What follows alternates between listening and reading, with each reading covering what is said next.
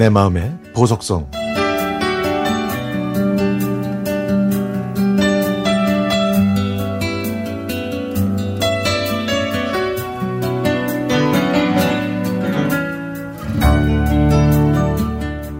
며칠 전 서울에서 일을 보고 양평에 있는 집으로 돌아가는 길에 제가 다녔던 직장의 선배한테 전화가 왔습니다.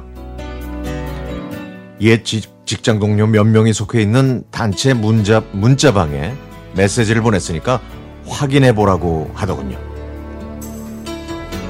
집에 도착해서 확인해봤더니 오랜만에 한번 만나자는 내용이었고 몇몇 사람이 참석 의사를 밝혔습니다.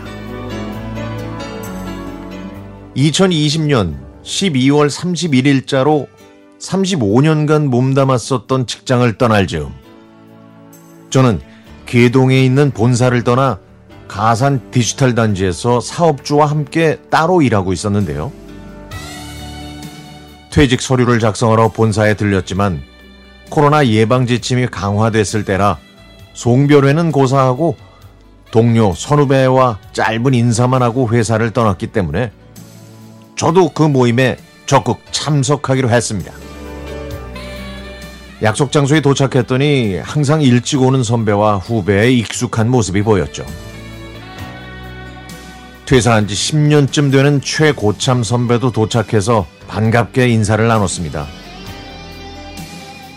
약속 시간에 임박하자 선배 3명도 합류했지만 전날 과음으로 도착하지 못한 한 선배는 나중에 뒤풀이 장소로 오겠다고 했죠. 그날의 산행 코스는 이번에 개방한 청와대 뒤편 탐방로로 그렇게 길지 않은 코스라 상황을 보면서 조정하기로 했습니다. 처음부터 가파른 언덕길이 나타나자 무릎이 안 좋은 최고참 선배는 산행을 포기하고 시간에 맞춰서 하산 지점으로 오겠다고 했죠.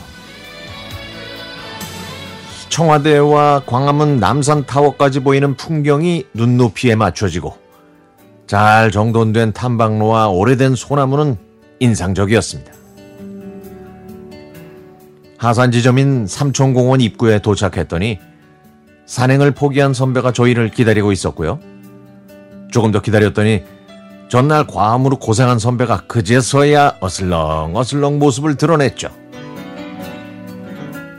늦게 온 게 미안해서인지 어제 과음했던 이유를 장황하게 설명하는 모습이 예전 그대로네요.